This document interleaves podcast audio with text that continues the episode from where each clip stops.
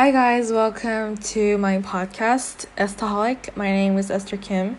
and I'll be talking more about how to avoid um, earthquake damages. Uh, last episode I left off was um,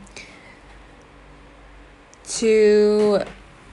to some few steps like steps one two three to uh, avoid damages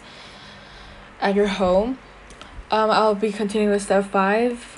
uh, step four and step five and then i'll be um, stating some tips for staying safe at home during an earthquake so step four is to store hazardous materials in a sturdy place Mixing or spilling chemicals can be dangerous, so make sure that any hazardous product products are in their proper containers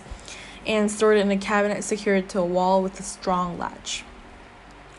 Um, during times of earthquakes, it is nice if you um, have extra latches or tapes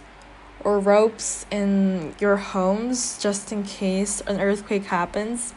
or if you're in an area or a country where a lot of earthquakes happen, uh, make sure you have some tools for um, preventing damages in your homes.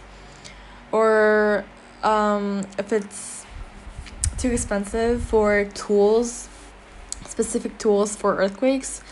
it is nice if you um, have an extra rope,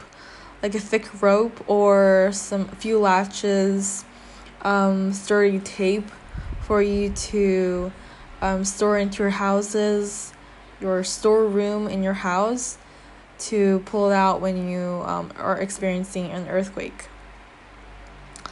And then the last step of avoiding damages is um, to keep fire extinguishers. You should place them throughout your home in the event you need them. If a fire starts during a, an earthquake, having a fire extinguisher nearby will help minimize damage. Um, I think each home, almost all of the homes uh, people live in have fire extinguishers because uh, when when fire happen, usually it happens in the kitchen when you're cooking. So it's good if you have a fire extinguisher at home, but if you don't, you can also um, get a fire alarm in your kitchen as well to alarm you when there's a fire, and also um, automatic sprinklers if a fire is detected.